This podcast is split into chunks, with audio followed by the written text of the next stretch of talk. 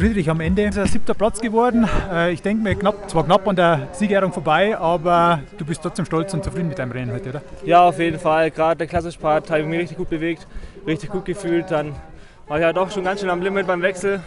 Und dann ging es halt nochmal einen Tick schneller weiter und musste ein bisschen abreißen lassen und habe dann versucht, mein eigenes Tempo weiterzulaufen.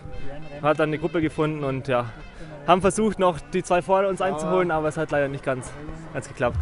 Auf dem Classic Part äh, hast du gefühlt 90 Prozent die Skier vom Klebo äh, im Blick gehabt. War das ein bisschen so der Plan, um da möglichst effizient durchzukommen durch den Teil? Ja, genau. Ich habe auch gerade in den Abfahrten immer geguckt, hinterm Klebo zu laufen, weil der am meistens am besten abfährt. Habe versucht, ein bisschen was abzugucken. Auch bergab seinen, seinen Schritt zu finden und ich glaube, damit bin ich ganz gut gefahren. Die zwei Franzosen, äh, mit denen du zusammengearbeitet hast, hat das gut funktioniert, oder? In der Ablösung und so? Ja, ich relativ gut. Es war ich jeder ab und zu vorne. Und in der letzten Runde haben wir uns dann noch ein bisschen gebettelt. Kam Attacke nach Attacke wollten in Schweden loswerden, aber er ist dann doch noch ein bisschen mitgekommen. Okay, danke dir. Danke.